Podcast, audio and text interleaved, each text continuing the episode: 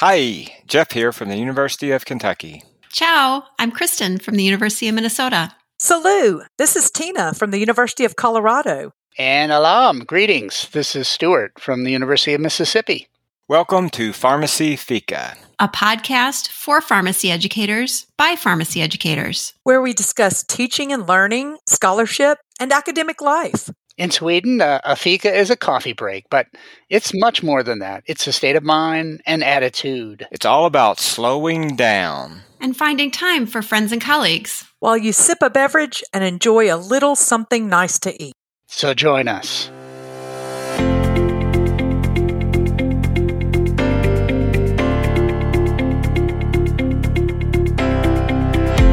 Good morning, everybody. It's Fika Epidose, I think 18. We're heading into the summer, which for many people, graduation's already over with. Vacations are pending for many of us, going some good places. It's early morning for us. This was the only time we could find that would work for all of us. So I'm hoping people actually have some snacks or a breakfast like thing. I do because I am hungry and I haven't eaten it yet. I've got my almond butter bar here, which I really enjoy, and a very large cup of coffee in my Vincent van Gogh inspired travel mug which yeah is a little pick me up that I need. So I've got uh, yeah, it is a good snack time for me. So I have my NuGo dark chocolate pretzel protein bar and water, but it is in a special c- create your positivity cup, which is a student initiated group three or four or five years ago that focused on really and internally driving their their financial health, their social health, their physical health as a whole wellness thing. So they run these little activities and challenges and, you know, give away cool stuff like that. I am a very plain Jane tea today, just a decaffeinated black tea, but I'm snacking like Jeff Cain. I have brought with me three, three, count them, walnuts, but they are chocolate dusted. So, uh, snacking like you, but better. and oh, only chocolate dusted. They're not actually coated. They're just dusted with chocolate. Oh. well, I think it's the earliest. I think I'm the furthest west, so it's earliest here. I just had some some lovely porridge, but I have a delicious, nice coffee, and my mug was given to me by a master student at Monash who did a really great project. And every time I see it, it's nice and sparkly, and it reminds me of her and that fantastic project. Well, speaking of fantastic projects, Today's topic is self regulated or self directed. There's mm-hmm. different descriptors that could be used, but engaging in self regulated learning and what can we do as educators to increase that? Because we know that's an important skill that everyone needs to develop to become lifelong learners. You got to be self regulated and self directed. So I'm going to turn this over mm-hmm. to Kristin, who's been grappling with this a little bit. They're doing some things at Minnesota, I understand. So Perhaps you can tell us a little bit about that. Yeah. In full disclosure, I did my dissertation work in self-directed learning. And so this has been with me for a long, long time. That evolved as the profession evolved and we started talking about continuing professional development. And so I did a lot of CPD work for uh, more than a decade. But now I'm turning to self-regulated learning. And I do see the, when I read the literature, I do see the kind of specificity the nuances that self-regulated learning can bring for us and for our students. So at Minnesota, we've been thinking about how students enter the program, how they transition from undergraduate to professional. And one of the things we're doing is deliberately trying to support self-regulated learning. So for me, that means that we're not only helping them with process, the process of learning and planning their learning, but also thinking about their motivation, and thinking about their self beliefs. Uh, how is it that they see themselves as a learner? So, Kristin, what do you see as the distinction between self directed learning and self regulated learning, and why your efforts now are more on developing self regulated learning skills rather than self directed learning skills? Sure. So, I think in self directed learning and CPD, we focus a lot on process. So, set some goals, develop a plan, your learning plan. What resources do you need? How are you going to know when you've been successful? So we focus a lot on process, which is great. I think what self regulated learning adds is thinking about self motivation, thinking about this being eh, not an innate ability, but something that I can, a skill set that I build over time. So how do I understand my motivation? How do I make sense of feedback? How do I go about learning? How do I learn? And having that self talk and that self reflection to go along with process. Does that make sense? Yes, it's a, a, an element of metacognition layered onto the process part of what self-directed learning is about. I, I teach a personal and professional development course, and we we hit on these topics of what is metacognition, what is self-directed learning, what are the features of adult learners, and the importance of autonomy. We talk a little bit about motivation, and motivation theory. But what we don't get to, because it's a one credit course with a smorgasbord of topics that we need to quote cover, is any practice and feedback and real discussion. As we all know, people don't develop a skill without practicing the skill pretty regularly. And I don't think that's built into the curriculum as much as it should be. There, there are times, there are a few project oriented things, but I, I, even then, I don't think people practice the skill of thinking about their motivation, thinking about their self talk, which are equally important as the process. Yeah, I think as students are coming into our program, like like KJ, maybe there was this expectation that this skill set existed on entry, and there was a lot of concern by the teachers that it didn't. And I, I suspect this was affected by the pandemic as well. But we began to say, okay, if this is an approach, if this is a mindset, if this is a skill set we want them to have, then how are we bringing it into our technical courses? Because we really weren't. We, we were focusing on the technical and not so much the meta. And we've been trying to get almost every course to consider. And I would say we've been mildly successful in bringing those scaffolds in and talking about it very much, you know, like holding up that sign. So this is self regulated learning. On the other side, I, I, taught an elective this semester and it was something they chose to take. And my co-directors who were in Montana and at Monash, we were really jazzed about giving students more autonomy and choice because I felt like many health professions courses are so regulated that they just don't get very much choice.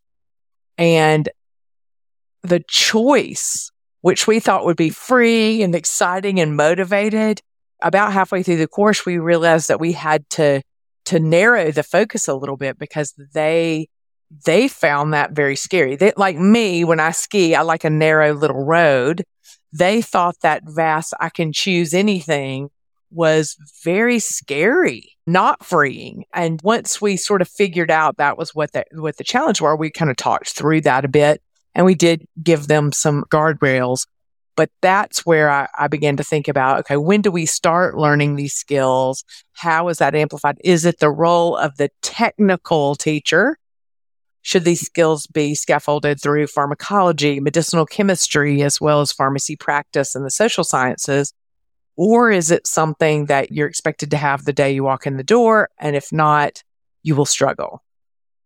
Or is it something, Tina, you think that we should have a specific course, mm. a set aside course, you know, concentrated time and, and have it parallel some of the technical courses so that students can practice the skills with somebody who really can teach it and give them feedback and all of that. I, I don't know uh, whether you integrate it. I mean, this is an age old yeah. argument. Uh, almost every, like, do you integrate it or do you pull it out and call it out separately? Yeah.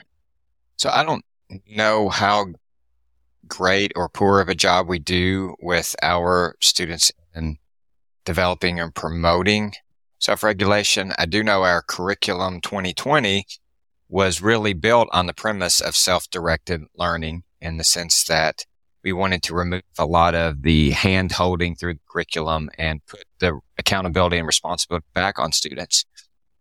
I think one of the things we found is Some are really good at that and some students are, are not, but I'm probably showing my ignorance here a little bit. I don't know how much we do from a programmatic standpoint of developing our students. I think it may occur faculty member to faculty member in bits and pieces of lectures and courses, but in terms of a focused effort, we probably don't do as great as we should.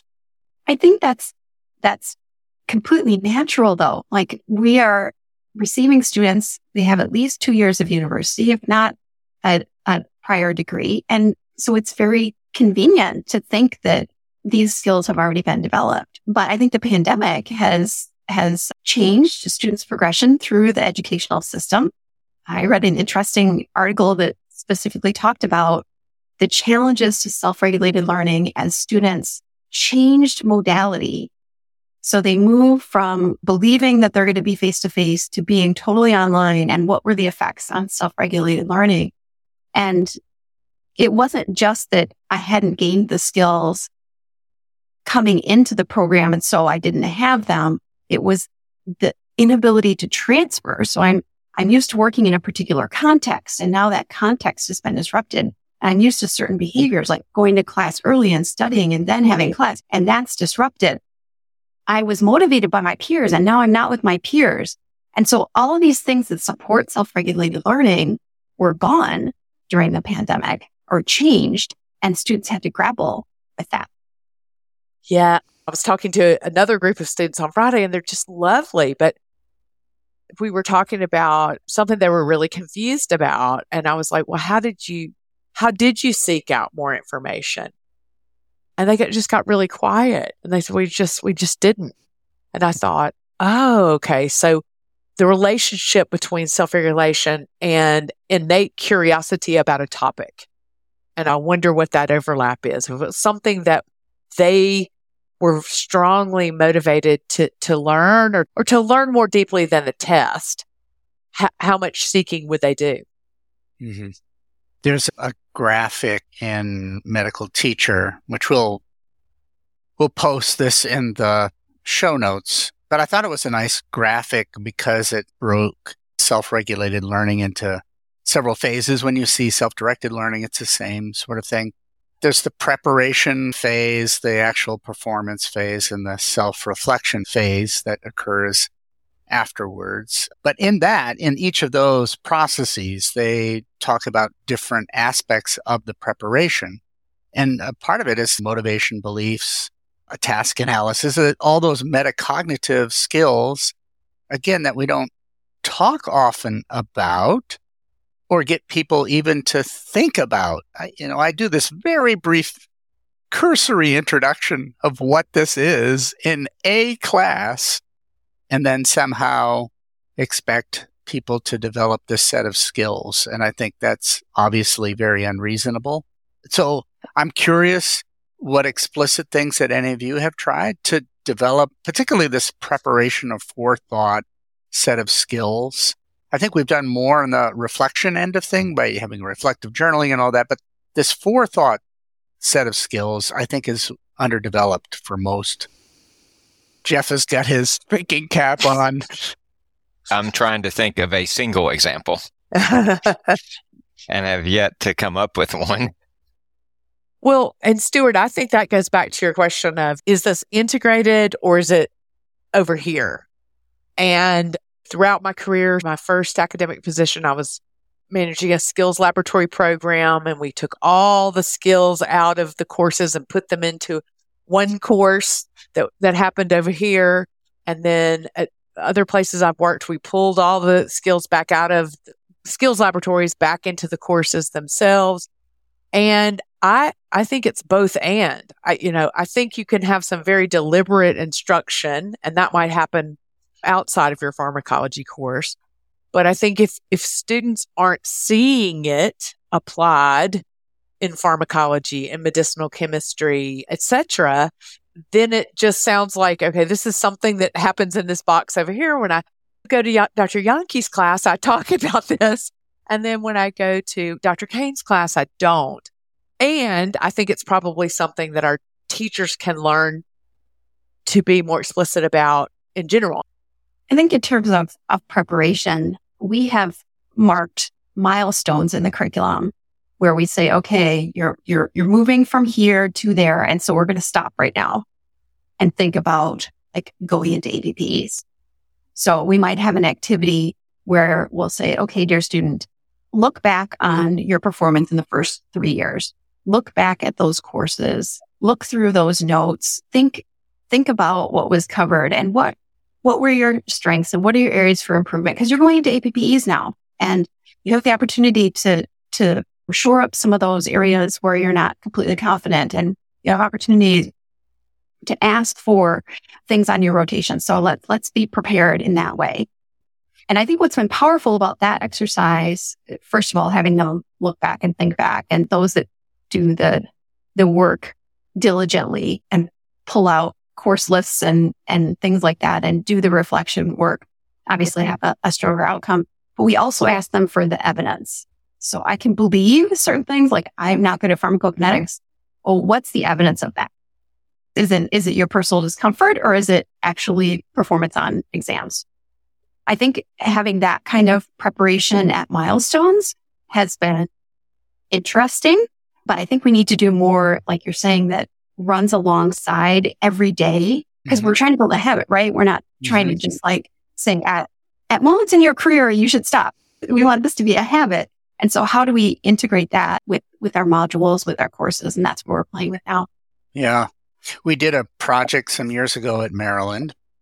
And I was at the University of Maryland looking at self-directed learning skills and habits. And it wasn't self-regulated. We looked more at the process skills that students would have and whether advanced pharmacy practice rotations enhance those skills, thinking that since advanced pharmacy practice rotations is a lot of autonomy, there's a lot of room to do things that you were interested in and our premise was, our hypothesis, that self directed learning skills would improve over that year. It did not. It didn't change one iota. And so just putting people into an environment where the opportunity to be more self directed does not change self directed learning behaviors at all. And so I firmly believe it's something that you have to develop. You have to make people aware that you have to develop it. You have to practice it just simply putting people in a place where they can doesn't mean they will because they don't know how. So what I like, I really like what you're doing, Kristin. It's getting people to think about it and prepare them for the potential of doing things differently. And I think that's what's kind of missing for many of us. And how challenging it actually is to do that, given that most students come in the program with 14 to 16 plus years of this is how I do school which probably for most of them hasn't involved a whole lot of self direction and then suddenly thrust into a different environment, but school still looks the same, right? They still, they still go to class. They still listen to lectures and they do assignments and they take tests. So differentiating it would be, you have to do that intentionally. And I think we start seeing that, or at least I see it and hear it from students near the end of their third year when they're getting ready to go to APPEs and then they realize like things are different. And that's when the thinking starts. And some of them obviously start thinking that earlier. It just becomes more prominent and urgent at that point in time. Mm-hmm. Yeah, I was just laughing because I can remember one time talking with students at the beginning of the of the program about high yield study strategies and being more metacognitive. And I was talking about the strategies that they've used, the highlighter. That's their number one tool, the highlighter. I was like, the highlighter is not going to help you very much. There are a couple times memorizing drug names, things like that. Okay. But the highlighter is not your primary tool in pharmacy. And the session right after mine, like the Alumni Association came in and said, we're going to give you some gifts. We're going to give everybody a highlighter.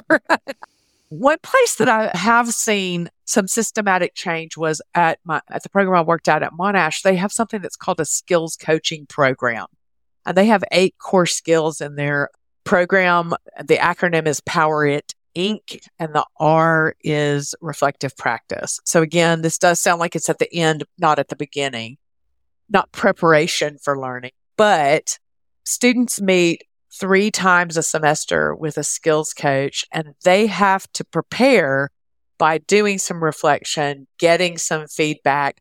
And at first, it is hard as. but all of a sudden, they are approaching their learning. They bring it into their other classes. And because they have about 300 students in a cohort, every faculty member has to be a coach. so it's also changed how the teachers approach even talking about that, just having a framework that everybody speaks a similar language mm-hmm. and there's there's really no escape from the self-regulation mm-hmm. i think has been pretty powerful yeah i'm glad you brought up coaching because i'm actually going yeah. through a coaching program right now mm-hmm. coactive coaching and this idea that we all create from our own energy the direction that we take and with coaching at least in most coaching models it is about asking good questions to get people to think and have them generate what they're going to do and what they think of themselves and what their motivations are and what their skills and strength that they have and what they need to work on. All those things are a part of the model. And at least in coactive coaching, there is no advising. You never bring up something they could do. Yeah. Oh. It's oh. all on them. and that is super hard as a faculty member. I mean, this is one of the skills that I have to work on myself is not providing advice, not giving them direction. But this is a, a terrific skill to be more self generative in terms of your thinking, preparing, reflecting. So, anyway, I, I find it interesting and I wonder if, as they've done at Monash, is it something that we build into and teach teachers how to be more coaches rather than here's the answers. Yeah, I like where we're going with this. Clearly, we've all tried different things to support academic skills. We have an academic skills coach, but students need to go to them. you know, like, and, and so you're kind of having to, to say maybe, and you don't want to, I, I could benefit from an academic skills coach when you're, you know, 16 years into your academic career. So mm-hmm. that's, that's a barrier. And I, I like what we're saying that like how do we make this a part of what we do? Make self-regulated learning a part of the expectations of the program. It could be a course, but I think we all recognize the difficulties of a course and even an integration. With something like self-regulated learning, I can't help but think about how individualized it needs to be. Absolutely. And so if we keep just, you know, giving it out to everyone in mass, that might not help them make the connections to the things that they need to do, especially when we're dealing with things that feel very abstract, like talking about reflection and talking about one of parts of the model is self judgment. I I don't want to do that. You know, like there's so many scary things and abstract things. But if we brought it down to a person to person conversation, what could happen? Yeah. So this all I mean, it sounds like an an upstream issue. Like ideally, we wouldn't have to start the process when students get to ours. So, but where or when in someone's educational career should this begin? And obviously, it's a long, it's a long process. It's not something like, well, we're going to teach this in third grade and then they're good. But at yeah. some yeah. point, it has to begin. And ideally, that's not in the first year of their professional program. No, I know my son was getting a little of this in middle school, and I don't know how commonplace it is. Talking a little bit about metacognition and judging one's own performance, pre planning for learning, uh, thinking about what one needs to have, what your strengths are, what resources you have available. A little bit of that was done. I didn't see it reinforced though. I, I saw it in, I think it was seventh grade, and I was kind of amazed at it. This was part of the homework is go home and think about these things. But then it wasn't really reinforced. And then my son stopped doing those sorts of things. And, and so how do you bake it into the educational process enough without generating a huge stream of work for us to look at and oversee? That I think that's the scary part for us. It's so individualized.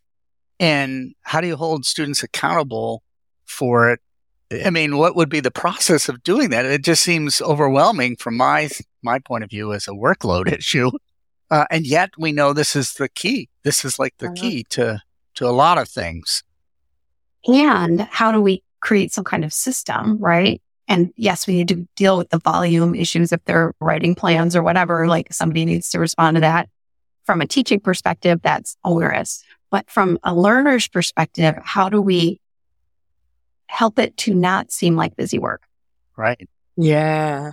I, you know, I was, my fifth grade math teacher in McComb, Mississippi passed away very recently. She was a tough math teacher, but I'm very, very good at long division because that's when I learned it. And she taught us these strategies, but it was very much a, a coaching model and how beneficial that was earlier. Now, I wonder about the role of just prompting students to to do the kind of thinking. How how do you learn? We we kind of stop there. How do I how do I learn? But what am I confident in? What do I find challenging?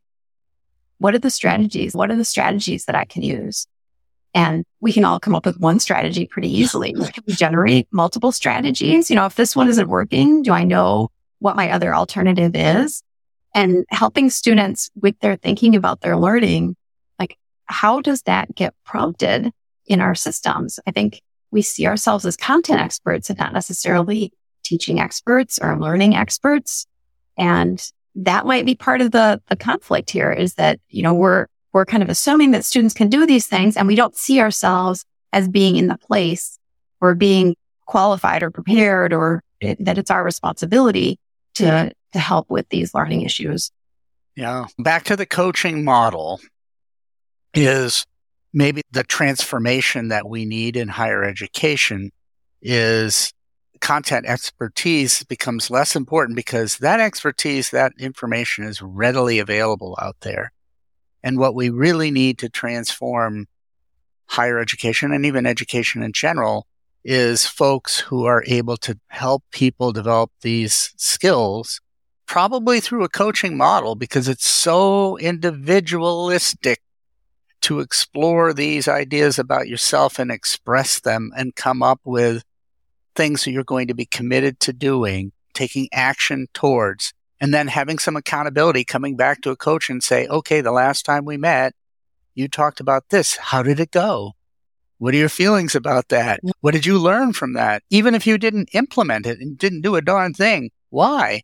What was the things that got in your way? All of those things are so helpful to a student. And yet it's not the model that we use in education. We, we pour a lot of information at people and they don't have a lot of opportunity to practice these kind of skills. So, Kristin, did you want to do some summary comments while we kind of conclude today?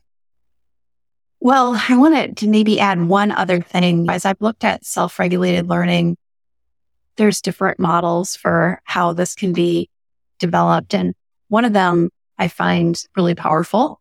It talks about how there's a process where we're preparing, we're performing, and we're reflecting. Great. But as part of that process, we need to be aware of the kind of what's going on cognitively for us, what's going on in, in our minds. And the student also needs to be aware of their behaviors. Like what, what is it that they are doing? Or as Stuart points out, not doing. And how does that play into their learning? And what, what are kind of the affective things going on? Like if I have this really angry response to my grade, can I, can I understand that? Can I stop and be like, whoa, what just happened and why did that happen? And how am I going to manage the situation? I think that speaks to the self regulation, specifically the kind of emotions that go along with learning, as well as the motivation that may need to be developed. And then there's in the, in the fourth part of this model, the contextual aspects. And I think that's where COVID really hit some people is that context changed. And if I sit in a certain place, it means to me now it's time to study. But now you've thrown the context away. You've thrown the environment away. I don't have my study group to ask questions of. And so how do I, when context changes, how do I change in response? How do I use new strategies? So I think those, those elements I think are really powerful to us as teachers to think about what's going on cognitively, what's going on behaviorally, what's going on affectively, and what's going on contextually. And how can we help students think through all those elements and how they are kind of a tangle that they need to manage and understand. Mm. S- So this is kind of fascinating to me because all of these last few comments from Kristin have mirrored and or mapped exactly to a book that I'm currently reading and I'm, I'm reading it really slowly and it's mental training for ultra runners and all of the self-regulation aspects of preparing ahead of time for things that may happen and how you're going to react when those things happen in the moment when you're feeling something recognizing that you're feeling something and then recognizing how to deal with it after it's over, figuring out the things that caused you problems or the things that worked well and then implementing them back the next time. So I could take that book and lay it right on top of make it mental training for learning. Yeah. The same processes and cognitive skills and everything still maps exactly. Right. And that's why I say this is so fundamental to so many things that we do. We're, we're creatures of learning. Fundamentally, we're always learning. What we not mastered, many of us, are the skills of learning. We mm-hmm. just naturally came about it and we don't understand how we do it. And so does developing the skills and understanding how we do it make us much better at it? I think it does because there have been some experiments and we'll share it in the, the show notes where if you make it more explicit and teach the students how to do self-regulated learning, their performance gets better. So it is possible to teach people the skills. And if you can give them one-on-one coaching, because that's what they need, because everyone's circumstances are different, their outcomes are different. And then they take that skill forward, hopefully, and continue to use it to become the ultra runner of learning throughout the rest of their life, uh, you know. But it takes time and practice and, and reinforcement. I think that was a beautiful summary there, Stuart. And I love Jeff's connection to the athletic world because how much easier would it be for students to appreciate self-regulated learning if they understood it in the context of sports? And of course, you would do this in sports. So why wouldn't you do this in a learning context? Yeah, that's a metaphor we need to bring forward. Thank you so much, Jeff, for bringing that to us. All right. We are going to take a little summer break. I don't know. We'll see. You may be surprised when our next episode comes out, but we really appreciate our audience. And uh, yeah, we hope everyone has a wonderful summer. Thanks, guys. Thanks. Bye, everybody.